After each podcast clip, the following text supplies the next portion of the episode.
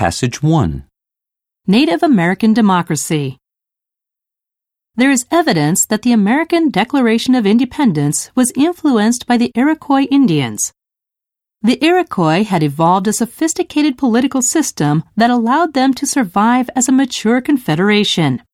This system enabled them to cooperate in order to pacify warring tribes and defend other members from attack.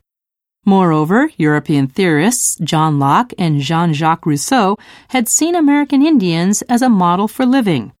They exalted the symbol of the illiterate noble savage living intuitively in natural freedom. Influenced by this, the Founding Fathers gained respect for the Iroquois. They decided to subscribe to Iroquois ideas when shaping the new direction of government.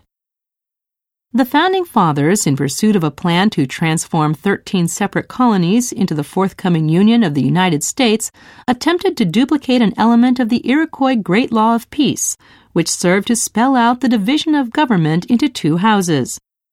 The League's legislative branch was divided into the Mohawk and Seneca as elder brothers who formed the upper house, and the Oneida and Cayuga as younger brothers who formed the lower house. This arrangement soon became familiar in the formation of the Senate and Congress. To cite a passage that's familiar to all, the Iroquois Great Law of Peace laid out a government of the people, by the people, and for the people. There is also evidence that Thomas Jefferson adopted an icon from the Iroquois.